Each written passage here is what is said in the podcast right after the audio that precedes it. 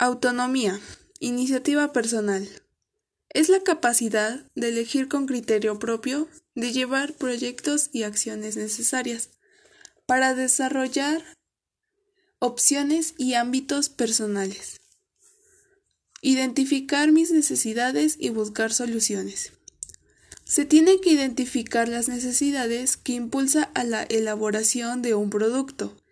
Se analizan las posibles soluciones al problema o necesidades. Liderazgo y apertura. Es el resultado de la elección responsable para llevar a cabo dirección y ejecución del problema. Es fortaleza y sabiduría entre los problemas. Toma de decisiones y compromiso. Es el proceso en el que se realiza una elección entre diferentes opciones. Autoeficiencia.